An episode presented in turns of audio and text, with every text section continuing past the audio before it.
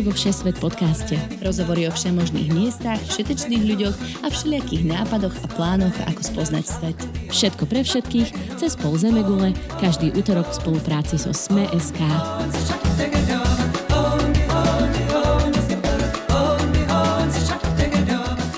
Dobrý deň, milí poslucháči, cestovatelia. Moje meno je Tina Hamárová a vítam vás vo Všesvet podcaste.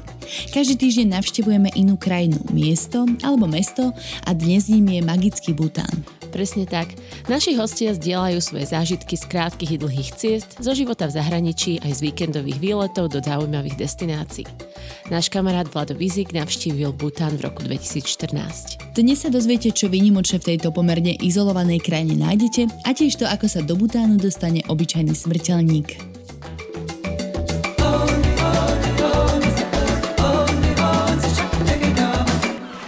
Dostali ste chuť na dovolenku? Exotické destinácie, plavby, poznávacie zájazdy, ale aj tradičné pobyty pri mori. Vyberte si z tisícok ponúk na dovolenka Sme.sk.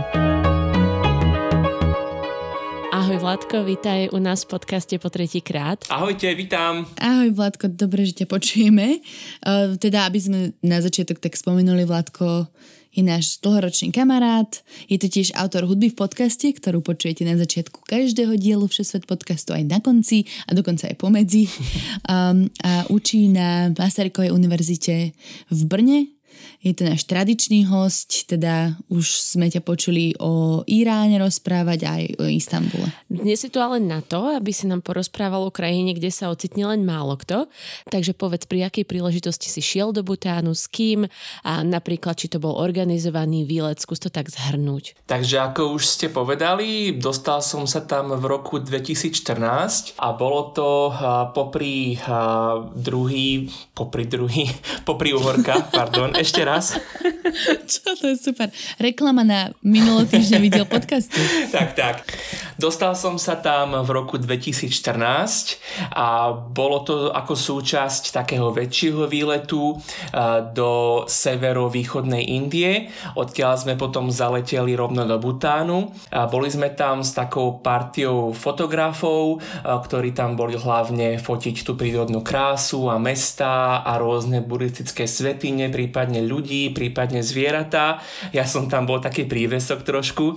A ja som sa skôr bavil s ľuďmi a fotil som si na telefón, tak sa so mnou veľa ľudí nebavilo, lebo im to veľmi vadilo. Mal si malý objektív, Vlado, vieš? No presne, a vtedy ešte boli slabé telefóny na fotenie. Takže mám to len tak vo svojej galérii. No a bol to organizovaný výlet, k tomu sa asi ešte dostaneme, lebo iný ani do Butanu nie je možný. No. Milí poslucháči, cestovatelia, ak máte na nás akékoľvek otázky, píšte nám na Facebook Všesvet podcast či na e-mailovú adresu všesvetpodcast.gmail.com Diskutovať s nami a ostatnými fanúšikmi podcastov môžete aj vo facebookovej skupine Podcastový klub Denníka Sme. Počúvať nás môžete cez stránky Sme.sk a odoberať cez Apple Podcast, Spotify, Google Play či vaše obľúbené podcastové aplikácie.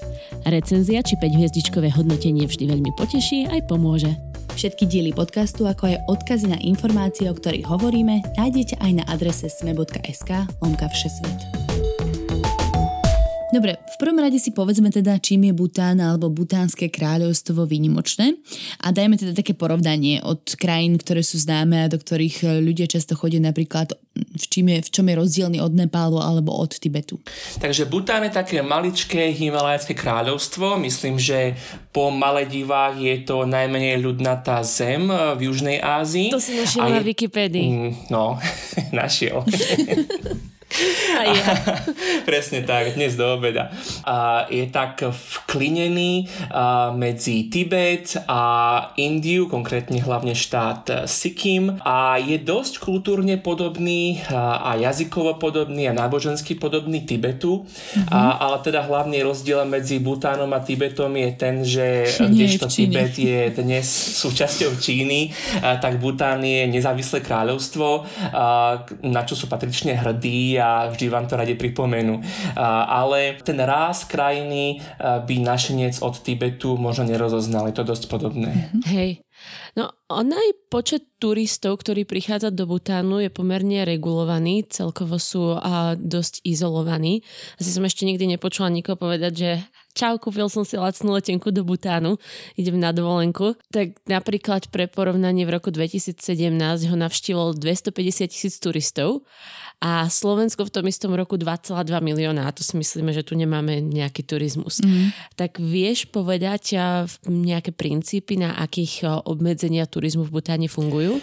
Butánska vláda hovorí a zase nie je nejaký veľký dôvod jej v tomto neveriť, že jej hlavnou motiváciou pre tieto obmedzenia je ochrana životného prostredia a toho takého tradičného rázu tej krajiny, čo ako turista, keď sa tam už dostanete, vidíte. Tam nie sú žiadne ulice plné McDonaldov a rôznych eh, hotelových sietí a supermarketov a zábavných parkov.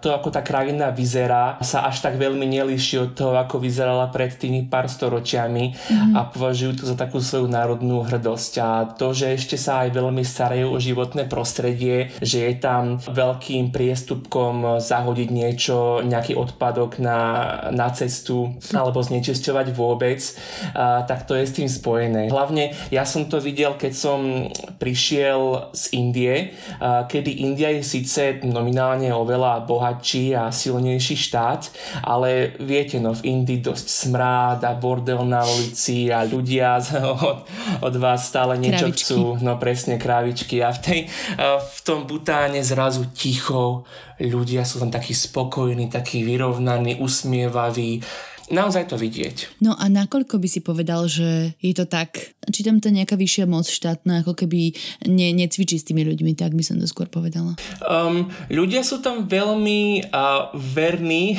tej vládnej elite a hlavne rozkazom kráľa, aj keď ten kráľ už nemá až takú moc, akú mal kedysi. A tam, mm-hmm. keď súdruh kráľ povie, že to takto bude, tak oni veľmi hrdo to, to dodržiavajú a spravujú sa podľa toho a chvália sa tým. Takže ani by som sa nečudoval, ak to tí ľudia naozaj konzistentne robia a nie je to len pre nejaký efekt, ale nemôžem e, to zaručiť, pretože naozaj tie oblasti, kde sa bežný turista bez nejakého špeciálneho povolenia dostane, sú obmedzené a Boh vie, ako to vyzerá inde. Hm. No ako sa teda dostane turista do Butánu? Čo všetko musíš spraviť predtým, než si kúpiš letenku a vyrazíš? A nie som si vedomý, že by to išlo inak než cesto, cestovnú kanceláriu, ktorá má priamy styk s nejakou miestnou veľkou štátnou kráľovskou cestovnou kanceláriou. Inak a, zastupiteľské úrady nedávajú víza. Dá sa dostať len nejako diplomaticky do Butánu okrem cestovných kancelárií. Mm-hmm. A, takže treba len sledovať um, webové stránky, ponuky tých takých všelijakých exotickejších cestovných kancelárií. Tie väčšinou predávajú zájazdy už nejaké fixné s nejakou fixnou cenou, a, kde samozrejme majú nejakú províziu, ale dá sa často dohodnúť aj tak, že si letenku kúpite sami, a, pokiaľ viete vychytať nejaké dobré ceny, ale tú taxu a, a tú bežnú dennú spotrebu treba dohodnúť s tou cestovnou kanceláriou. Mm. Chce nám tých zájazdov sa potom ešte dostaneme v rámci ďalšej časti podcastu, ale teraz sa poďme tak akože bližšie pozrieť na tú samotnú návštevu. Takže do Butánu sa dostane človek len lietadlom, nie je možný prechod cez hranice, či? Uh, pre Indov z časti áno, uh, pracujú tam rôzne indickí robotníci na rôznych rozvojových projektoch a tie asi tam nelietajú, ale pre našinca je tam jediný, praktické, uh, jediný praktický spôsob, ako sa tam dostať letecky. Uh-huh. A ja si pamätám, keď sme sa o tom rozprávali, že pristáť na medzinárodnom letisku Paro nie je úplne jednoduché a že to zvládnu iba tí najlepší piloti. A vieš o tom porozprávať? Rozprávať?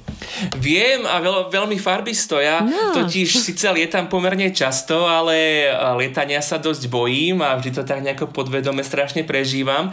Takže keď som počul, že letisko v Paro je jedno z najnáročnejších na svete a že fakt tam môžu lietať len elitní piloti. Mimochodom, myslím, že momentálne je ich na svete 8. Au. Totiž ide o to, že to letisko je tak um, v v doline zaklínené a v okolo seba má hory. A teraz to lietadlo ako zletí pod oblaky, tak musí vpikovať do úžiny medzi dvoma horami a teraz ako sa tá úžina točí, tak, tak sa to lietadlo musí točiť s ňou. No a musí pristať úplne presne, pretože inak by vrazilo do, do skaly naľavo alebo napravo. A zase podobne, keď sa odtiaľ aj vzlietava, tak to lietadlo letí úplne presne oproti takému kopcu a keby trošku uh, menej stúpalo než má, tak vrazí do kopca. Vlastne ono až taký, tým bruchom zo spodu skoro obrúsi ten kopec, nad ktorý má zlietnúť. Takže dosť taký adrenalín, len keď sa na to pozeráš uh, z dola, ako to, ako to lietadlo vzlietne odtiaľ. Uh, ináč ten let bol úplne v pohode, dokonca nás tam letušky varovali, že teda bude, bude to náročné pristávanie, že môže mhm. byť viac turbulencií než obvykle, tak ja už som všetkých svetých zvolával, ale keďže sú to jedni z najlepších pilotov na svete, tak to paradoxne bolo jedno z najlepších pristávaní v mojom živote, takže pohodička. Krása. No poďme teda na Bhutan, Bhutan samotný.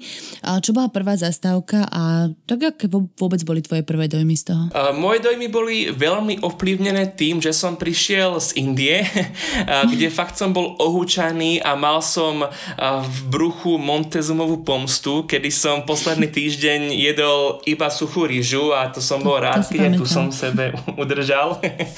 a keď sme v tom páro pristáli, tak už tam nás tak um, ohúrila tá letišná budova, ktorá bola vystavaná v takom, um, v takom tradičnom duchu a vyzeralo to ako nejaká taká horská chata skoro a zrazu žiadny smog a, a práh a nič také.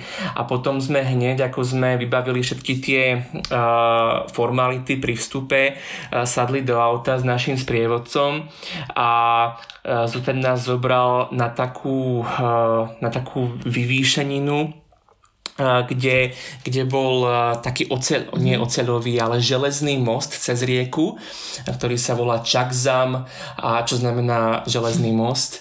A, a veľmi nás sa tak oslovilo, pretože ten ten pohľad bol taký ako z pohľadnice, taký strašne kľudný a teraz sme sa vyštverali hore takým kopčekom do takej kaplnky buddhistickej, kde bol taký krásny výhľad a rôzne také fresky, výjavy z buddhistickej mytológie.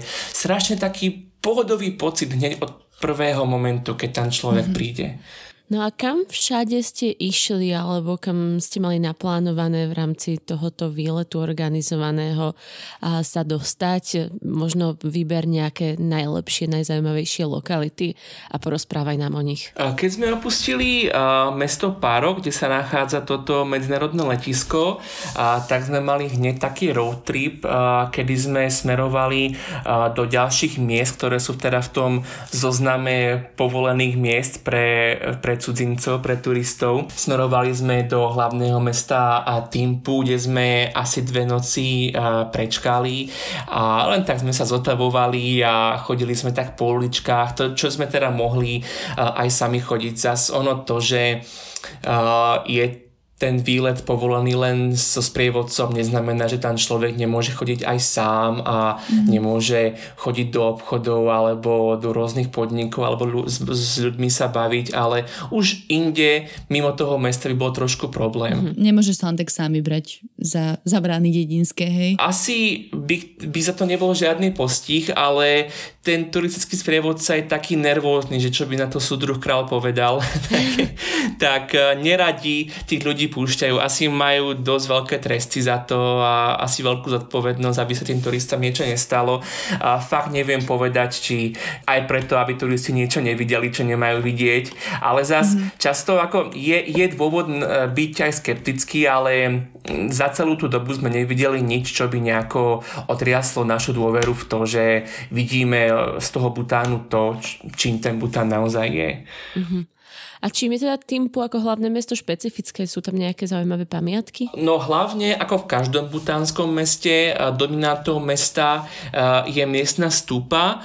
Stúpa to je taká buddhistická svetiňa, mm-hmm. kde sa ľudia chodia modliť a tá v Timpu bola naozaj krásna a ľudia tam trávia dosť veľa času a modlia sa tam a meditujú a tak. A inak, inak je to mesto ako každé iné. Máte tam e, rôzne, rôzne úrady, e, hotely eh, do určitej miery, ale inak aj to hlavné mesto, aj všetky také väčšie mesta nie sú nejaké rušné, auta tam chodia a vidíte tam sem tam nejakých ľudí v oblekoch v západnom štýle, ale nikdy z toho nemáte pocit ako z nejakého veľkomesta západného alebo indického. Dobre, aké boli ďalšie zastávky na vašej ceste? Keď sme po pár dňoch opustili Timpu, tak pokračoval náš road trip eh, po krajine. Navštívili sme mesto Punaka, kde kedysi, ak sa nemýlim, sídlilo hlavné mesto a bolo to také ceremoniálne hlavné mesto aj pre náboženské účely a dlhé roky tam bol palác, kde sa zhromažďovali národné archívy a všetky možné dokumenty, ale ten palác niekedy v 19. storočí vyhorel mm-hmm. a dnes je zreštaurovaný celý a pretože vyhorel, dnes vieme o histórii Butánu strašne málo a celá jeho história je ponorená tak za rúškom mytológie a rôznych legend a povier, ale ten chrám Punake je stále, stále veľkolepý a volá sa mimochodom Dzong, také obrovské paláce v Himalajach sa volajú dzonky a v tomto dzongu v Punake sídli dodnes mnížský rád buddhistický, ktorý sa dá navštíviť, môžeš sa pozrieť ako žijú, môžeš s nimi absolvovať rôzne rituály a pozorovať ich, zakázané je fotiť ich a filmovať, takže samozrejme v článku k podcastu nájdete fotky odo mňa, pretože keď je niekde zakázané, tak to je pre mňa pozvánka vždy. Vladino vytiahne svoj magický telefon telefón. Však si tam išli fotiť. No, prišli sme tam fotiť, presne tak. Čo už iné. No a potom sme pokračovali. A boli sme v niekoľkých kláštoroch. Jeden z tých kláštorov je nedaleko mesta Paro, kde sme sa dostali až tak ku koncu toho výletu a ten kláštor sa volá Tigrie hniezdo je vysoko položený a nedá sa tam ísť autom ani žiadnym iným dopravným prostriedkom. Treba tam trekovať asi 5 hodín a to bolo veľmi zaujímavé, pretože je to tam úplne odrezané od sveta. Mm. Potom sme sa e, dostali veľmi vysoko na úpetie jedných z tých najvyšších himalajských hôr, kde sme boli v takom lese, sme sa prechádzali a boli sme vo vysoko, vysokohorskej chate, a, kde sa nám veľmi ťažko dýchalo, lebo nadmorská výška bola, bola asi 3000 metrov. Keď som vyšiel 4 schodky, tak som sa zadýchal. Mm. Také zaujímavé to bolo, ale hlavne strašne krásne krásna, nedotknutá príroda. Tam taký pekný zážitok sme mali, keď sme tam prichádzali, tak sa k nám prikmotril taký pes, taký krásny zlatosrstý pes a ten nás prevádzal celú dobu, ako sme tam trekovali. Keď prišli nejakí cudzí psi alebo iné zvieratá, tak začal po nich štekať, nás chránil. Yeah. Potom, a potom po týchto takých trekoch a cestovaní po rôznych dedinkách sme sa dostali späť tam, kde sme sme začínali eh, do Paro, eh, kde sa konal eh, festival, ktorý prichádza v Butáne každý rok. Ten festival sa nazýva Čechu a je to taký buddhistický sviatok, kedy niekoľko dní sa zhromaždia všetci ľudia z okolia a pozerajú rôzne vystúpenia v maskách. Hmm. Ale keď už som tam sedel asi tak 5 hodinu a teraz tam ten tanečník predstavoval rôzne tie pohyby a teraz rôzne tie stupne, stupne neba, cez ktoré musí človek prejsť po smrti a, a čo všetko prežíval, prežívala nejaká inkarnácia budhu, tak to začína človeka strašne nudiť a do toho bola taká, taká hudba, taká strašne ceremoniálna, náboženská, že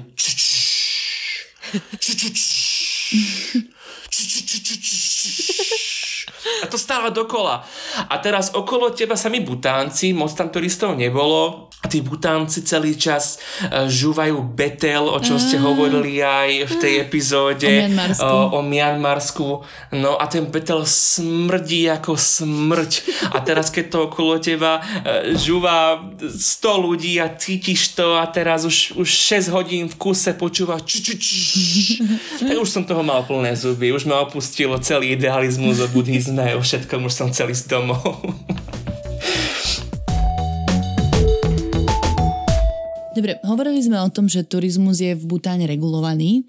Eh, Štátom vlastnená a kontrolovaná Bhutan Tourism Corporation, alebo teda Butánska turistická spoločnosť, vlastne nastavuje pravidla na návštevu krajiny. Odráža sa to na tom, aký má turista teda z krajiny potom zážitok? Určite áno, pretože uh, keď, keďže je celý ten tvoj výlet naplánovaný a má to taký trošku hm, taký podtón, že, že do akej miery je to potemkinovský výlet a do akej miery naozaj vidíš ten autentický Bután, mm. aký naozaj je pre tých bežných ľudí. No. Pokiaľ nemáš nejaké špeciálne povolenie, tak sa ťažko dostaneš zo spárov toho sprievodcu. Ale ten náš sprievodca, ktorého sme tam mali, mimochodom volal sa Karma, ako asi každý druhý uh, muž v Butáne Miláne a každá tretia, tretia žena, tak bol strašne v pohode a on aj, on aj tak hovoril, že by nás rád, rád pustil uh, niekde a že by mal strašný prúser a že král si to tak neželá a pre nich je král to najvyššie, takže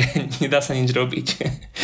Uh, no a ako teda ste sa presúvali? Mali ste nejaký autobus? Sú tam auta, my sme teda išli autom, ktoré tiež teda šoféroval uh, zamestnanec Karma. tej, uh, ano, možno sa, myslím, že tiež volal Karma, a nepamätám sa, ale viem, že samozrejme žuval Betel a naše najčastejšie zastávky uh, boli, keď mu došiel Betel, tak si v nejakom stanku kupoval balíček tých hnusných smradlavých listov.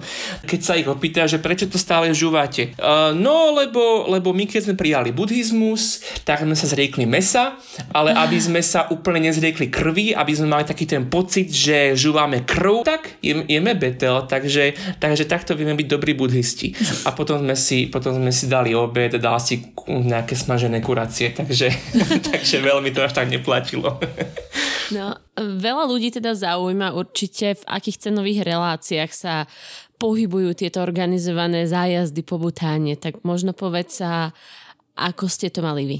Ceny zájazdu sa odvíjajú od toho, koľko butánska vláda stanovuje ako minimálnu spotrebu na deň. A keď si tam dajme tomu 7 dní, tak uh, musíš uh, minúť minimálne 7 násobok tej minimálnej dennej spotreby, ktorá je, ak sa nemýlim, 200 dolárov, čo je teda celkom moc. Mm-hmm. A pravda je, že okrem toho veľa neminieš, ani nemusíš, keď chceš, môžeš. Ceny sú tam uh, veľmi nízke, ešte nižšie ako dajme tomu v susednej Indii, ale výlet tam nie, nie je lacnou záležitosťou, hlavne kvôli tomuto. Na čo a ako musíš minúť tých 200 dolárov? Tam sa započítava aj nocľah, aj jedlo. Počas hlavnej sezóny to bolo 250 a mimo hlavnej sezóny to bolo 200. My sme tam boli, myslím, že mimo tej hlavnej sezóny a preto sme mali tú taxu len 200. Mm-hmm. Ale nepočítaj s tým, že ty tých 200 dolárov míňaš v nejakých reštauráciách alebo v obchodoch so suvenírmi, Jasne. ale je to taxa na tvoju celkovú spotrebu. To znamená jednak nocľah, jednak jedlo a pitie, jednak doprava, cena za benzín, za toho šoféra, tak sa pre toho sprievodcu, ktorý sa asi volá karma, aj vo vašom prípade, ak tam pôjdete a, a tak ďalej. Takže um, okay. viac tam skoro nie je čo minúť. A platíš to tej, tej, tej bhutánskej cestovke, hej? Tej, čo to reguluje? Hej, platíš to tej našej, ktorá ti to vybaví mm-hmm. a ktorá spolupracuje s toho butánskou. Mm-hmm. No a ešte dôležitá otázka, ako sa dohovoríš a dočítaš, lebo butánci nemajú len svoj jazyk, ale ako bonus majú tibetskú abecedu. Tak aké to je? To je opäť, to je zase moja obľúbená rubrika, jazyky. Čo na to vládo? Čo na to vládo? butánsky jazyk. Takže butánsky jazyk e, sa správne nazýva dzonka Je to jazyk, ktorý je príbuzný s tibetčinou, ale rozumejú si s, s ľuďmi, ktorí hovoria po sikímsky. Ten jazyk je dosť ťažký, má tóny a strašne ťažko sa vyslovuje. Mm-hmm. Myslím, že donedávna nefungoval ani Google Translate pre ten jazyk, dnes už sa mi zdá funguje. Inak ale všetci butánci sa učia po anglicky, takže nie je tam nejaký veľký problém s komunikáciou v angličtine, aspoň v mestách. Na vidieku to samozrejme trošku iné. Dobre. Vládko, využijeme aj tvoje politologické a pedagogické znalosti, pretože Bután je kráľovstvo, uh-huh. ale avizoval si, že to s ním nie je zas tak jednoduché. Tak prosím ťa vysvetli, aké tam majú štátne zriadenie. A Bután od svojho zjednotenia začiatkom 20. storočia bol dlho absolutistickou monarchiou, ale počas vlády posledných dvoch kráľov sa režim začal dosť uvoľňovať a prechádzajúci kráľ začal, uh, začal avizovať, hovoriť ľuďom, že chce zaviesť demokraciu, lebo, lebo predsa uh, demokracia je dôležitá. Počul, že to funguje. No, počul, že to funguje a že je to dôležité pre rozvoj národa. Oh. Tak prvé, čo urobil v roku 99, tak povolil televíziu, čo predtým bolo úplne zakázané uh, v Butáne a bola to asi posledná krajina na svete, kde televízia neexistovala. A potom spolu s tou televíziou škro bola aj internet, takže aj internet, ktorý bol zavedený odsúdený a potom začal robiť e, dosť masívnu kampaň na propagáciu demokracie a ľudia proti tomu dosť protestovali. Na čo tam je, tam je demokracia? Čak to je, že však máme dobrého kráľa, na čo, na čo by tam bolo nejaké hlasovanie? Ale potom teda kráľ rozhodol, že demokracia bude Takže je to taký paradox trošku, že, že je tam demokracia, ktorú rozkázal kráľ a v roku 2007 alebo 2008 tam boli voľby na nečisto, aby si ľudia nacvičili, ako hádzať tie hlasy do urny a ako si voliť kandidátov. Ako mať vlastný názor napríklad. Hej, presne. No a potom asi rok potom boli voľby na ostro a potom tento král odozdal žezlo svojmu synovi, ktorý e, bol vtedy a stále je pomerne mladý a ktorý vládne stále a má veľkú autoritu, hlavne takú morálnu a ľudia ho veľmi majú radi a všade majú jeho portrét. Asi by som povedal, že dokonca až dobrovoľne. um, ale existuje tam aj uh, dvojkomorový parlament, ktorý schváľuje uh, veľa zákonov a tak ďalej. Ale zas, keď som sa o tom bavil tam s tými miestnymi, uh, s našim karmom a aj tak uh, s ľuďmi, čo sme stretli v hoteloch a, a v reštauráciách, tak som sa ich pýtal, že a tak máte demokraciu a aké máte strany napríklad? No akože strany? Máme jednu stranu. No ale to potom, aké to demokracia? Ale to je tá správna strana, takže to je v pohode. takže, takže ja som si to potom zistil, majú dve strany a zase tie strany sú také, že akože majú obe požehnanie sú druhá kráľa, takže je to v poriadku. Keď už hovoríme teda o spokojnosti ľudí, tak počula som, že v Bútane sa meria niečo, čo by sme mohli preložiť ako hrubé domáce šťastie. Tak vysvetli prosím ťa, o čo ide.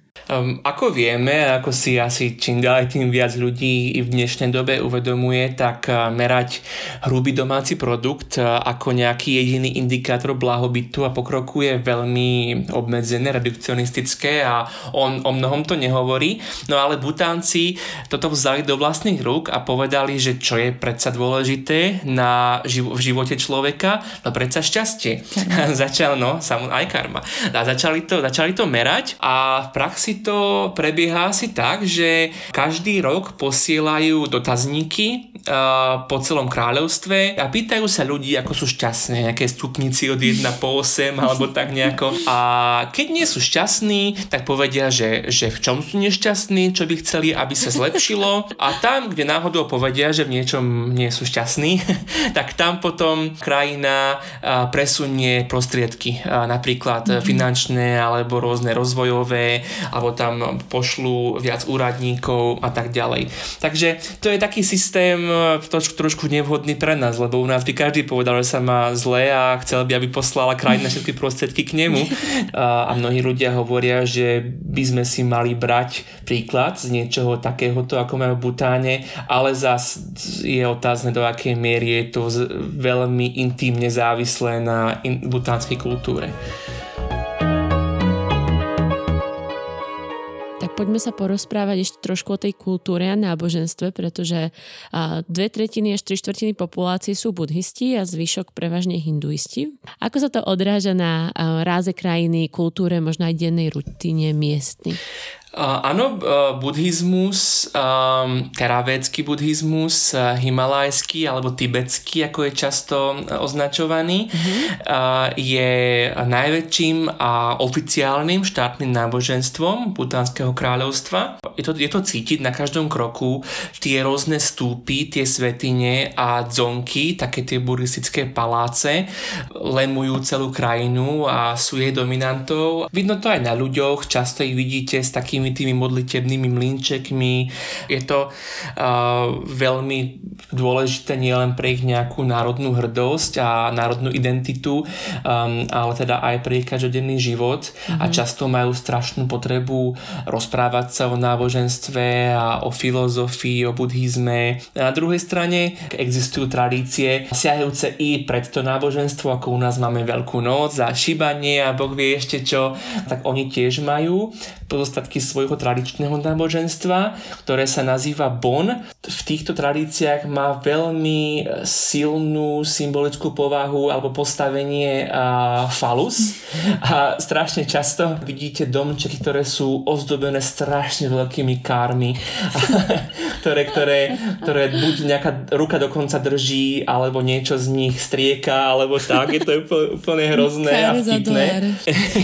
Presne tak. Um, a ja mám vlastne doma asi tak e, polovicu šuflíka penisov z dreva, ktoré som si doniesol ako darčeky, suveníry pre ľudí a nikto to od mňa nechce, tak ich ešte stále doma mám, tak keby ste chceli, tak vám ešte donesiem alebo pošlem. Ja sa kľudne hlasím, môžeš mi poslať penis v krabičke. dobre, dobre, pošlem, ak to, ak to nezoberú colníci, tak ti to pošlem. Takže i okrem toho buddhizmu teda je tam, je tam vidieť i takéto vplyvy. Mm-hmm. Akí sú butanci vôbec? Zoznamil si sa tam s niekým, rozprával si sa s niekým, okrem sprievodcu karmu, karmy, nejakými miestami? Uh, tak najviac som si pokecal hlavne s karmom a potom aj s karmom a ešte s jedným karmom.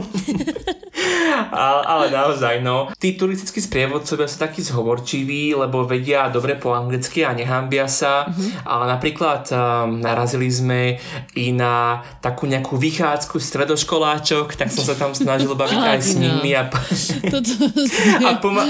Toto úplne No, ale nie tak, ako boli tam, my sme boli pri takom potôčiku, oni sa tam učili nejako v, v tôni, uh, tak som tam za nimi prišiel a som im pomáhal s domácou domácou úlohou z angličtiny.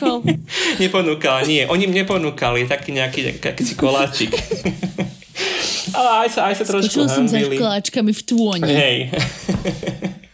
je to tak, no ale a, takže s ľuďmi sa tam dá baviť a dokonca sme boli i v jednom a, dome a, také, normálnej rodiny, čo opäť trošku a, som si není istý, či nás a, karma trošku nezmanipuloval, aby sme išli zrovna do toho domu a nie do nejakého iného, ale my sme mali pocit, že sme prišli niekam, kde sme fakt chceli ísť, že akože, že či môžeme zaklopať, chceme si odfotiť ich ubytovanie a karma nebolo proti, tak ja neviem, možno nejako subliminálne nás tam, nás tam dostal a tam tí ľudia žili tak veľmi, tak skromne, že keď sme videli, eh, že tí sprievodcovia a ich rodiny žijú takým skôr globalizovaným spôsobom života, že, že majú mobily a tak a, a používajú internet, tak títo ľudia fakt, že drú na rýžovom poli a mm.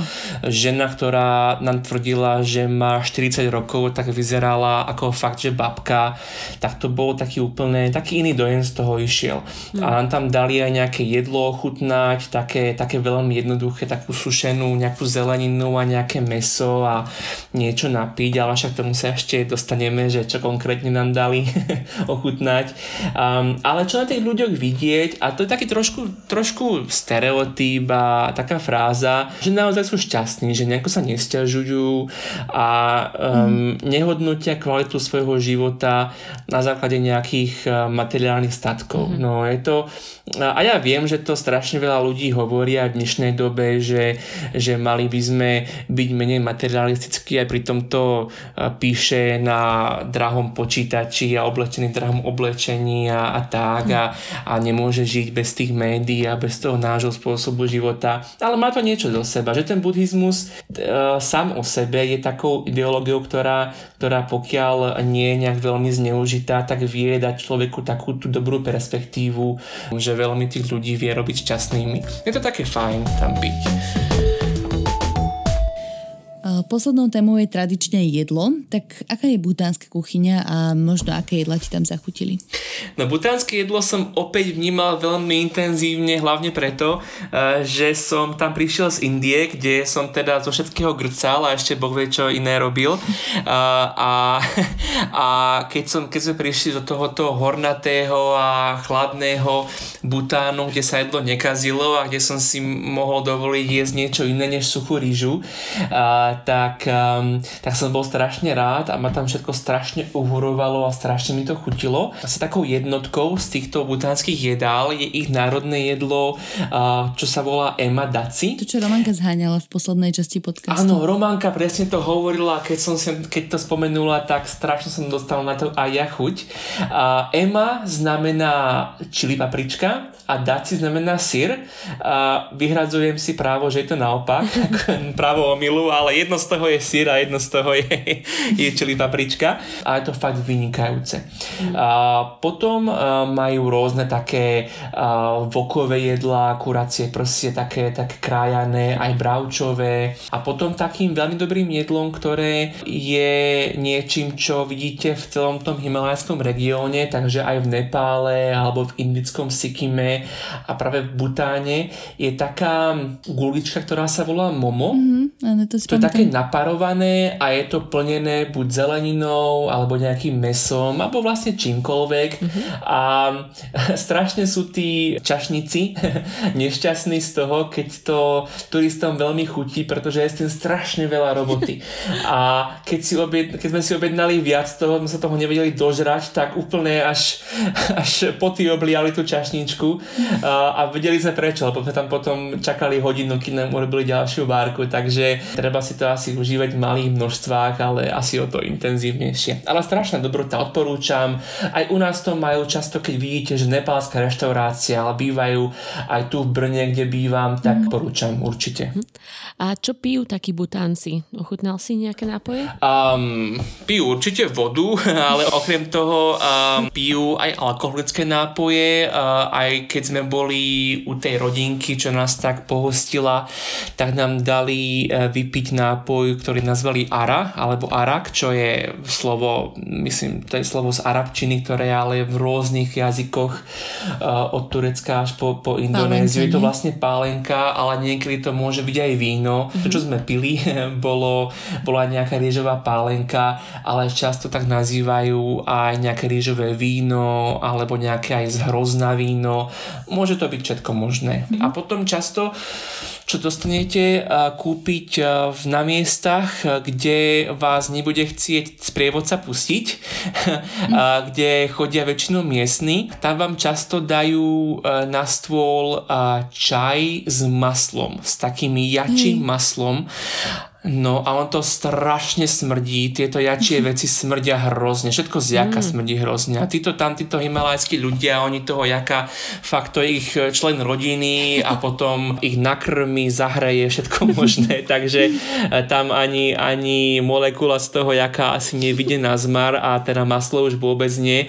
A, takže odporúčam to piť e, s zapchatým nosom a nejako tak, že tváriť sa slušne pri tom, ale zase niekomu to zachutí počase, no, že je to také ako... Chutí to ako polievka, keď sa trošku akože odosobníš mm. od toho, že to má byť vlastne čaj. Hej, no a ja keď som prišiel do nejakej tej reštaurácie tiež, e, kde sme sa odtrhli od karmu a kde sme chceli dať niečo také uh, tradičné, tak sme povedali, že prosím vás, že čaj, uh, ale že bez masla tak nám dali čaj bez masla, ale s mliekom a tiež z jaka a zbestili sme, že, nie, že nemôžeme si pýtať nič, čo, čo obsahuje čaj, lebo tam bude niečo jačie. No. Dobre, Vládko, predtým ešte ako te prepustíme, máš nejaké rady a tipy na záver? Tipy len také, že, že nepokúšajte sa dostať sa tam a, bez a, predchádzajúceho, predchádzajúcej konzultácie a, s cestovkou a bez toho, aby vám ona vybavila víza, pretože nepochodíte, pokiaľ nemáte kontakty v butánskej vláde, pokiaľ vám to niekto nevybaví tam. takže, takže prakticky vôbec sa nedá. Mm-hmm. A, peniaze a, tam platia i indické. Ich mena, butánsky Ngultrum, je naviazaný na indickú rupiu a je s ňou voľne zameniteľný, mm-hmm. takže keď prichádzate z Indie, čo je často odporúčaný spôsob, ako sa tam dostať, tak eh, môžete si vziať indické rupie a tie tam eh, použijete a vydajú vám eh, miestne glutrumy. To je ako z pána prsteneviny. Iné fakt, nás gul, glutrum. Ale tými glutrumy potom nemôžete platiť v Indii, tak len pozor na to, aby vám ich nejako veľa, veľa neostalo. Ináč vám len odporúčam nejako sa toho samozrejme nebáť. Bután je síce chudobná, ale veľmi bezpečná a veľmi pohodová, mierumilovná krajina, kde sa naučíte možno ani nie tak e, o tej krajine, e, keďže je to dosť taký potemkinovský výlet, ale naučíte sa strašne veľa o sebe a o tom možno, čo je v živote dôležité a na čo by sa človek mal sústrediť e, menej. Peace. Krásne. Vládko, veľmi pekne ti ďakujeme, že si opäť prijal pozvanie a potešil si nás svojou návštevou. Kedykoľvek, aj na budúce. a vám všetkým poslucháčom ďakujeme, že nás počúvate a že nám dovolíte sprevádzať vás na ceste do školy, do práce, pri varení, žehlení či relaxe po práci. Dúfame, že sa vám naše rozprávanie o botáne páčilo a tešíme sa na budúci útorok. Čaute. Ahojte, do počutia. Látko, ahoj. Ahoj. Čau, čau. Tina? Um, asi si nám zase vypadla Tinka. Halo, ha, ha, ha. Halo, lo, lo, lo. Halo, ha, halo, lo, halo, halo. Čujte, čo, čo, čo. Čujte sa, sa, sa. Čujte, čo, čujte sa, svete stalo. tak asi nič. Tina.